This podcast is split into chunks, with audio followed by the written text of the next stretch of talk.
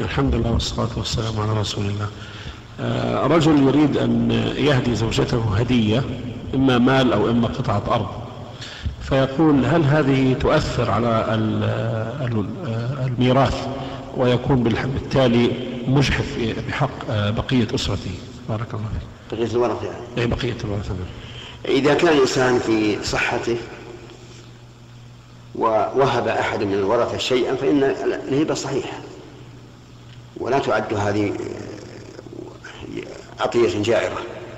وذلك لأن الإنسان الصحيح تصرفه صحيح.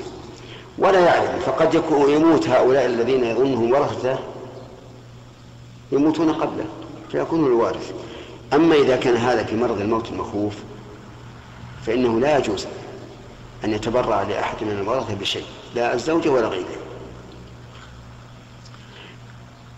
وأما غير الورثة فله أن يتبرع لهم بالثلث فأقل وهذا في مرض الموت المخوف. أما إذا كان في غير ذلك في حال صحته فلا بأس أن يعطي بعض الورثة ويحرم الآخرين. إلا في الأولاد.